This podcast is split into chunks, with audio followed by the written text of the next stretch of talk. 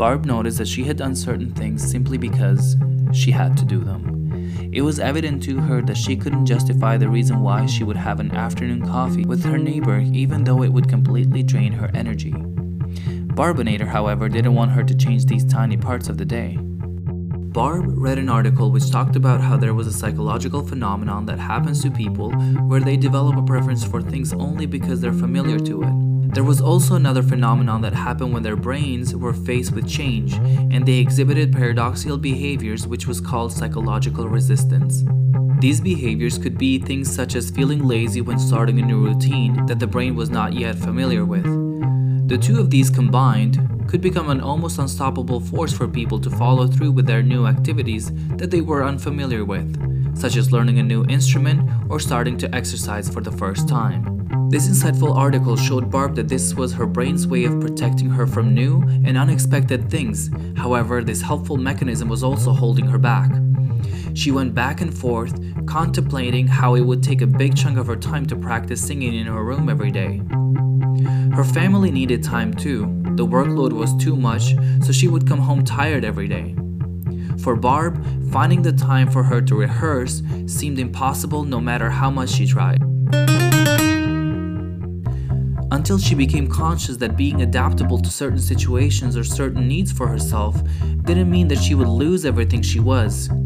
She would still be a dedicated mother, a loving wife, an excellent baker, even though the baking time now would be allocated for something else, something that she needed in life. Barb realized that change didn't mean that she was selfish or that she would have to say goodbye to everything she had built. It was simply making space for new things she needed in life. It was the same thing as when she needed a printer in her office.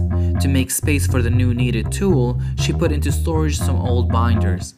Even though these binders were not there anymore, the office would still remain the same. She could bring them back in case she needed them. Barb couldn't remember the last time she had taken herself out of the comfort zone. In order for her to be happy, there were things around her that she had to change.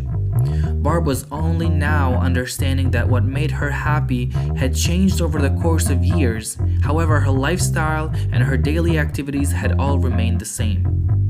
It wasn't about giving birth to a new Barb, it was about elevating the same one that she was. It was about her being able to do the things that she wanted to do and not what it was expected of her to do. She went down the list and checked how many activities in her life she did only because she was used to doing them. Going shopping with her friends, the time spent at the mall, and the dinner parties with other couples were things that she had a good time at, but she only did them because she had always been invited to. Having to reciprocate the invitation didn't make it easier for her. Socializing had become more of a chore rather than a pleasant thing to do.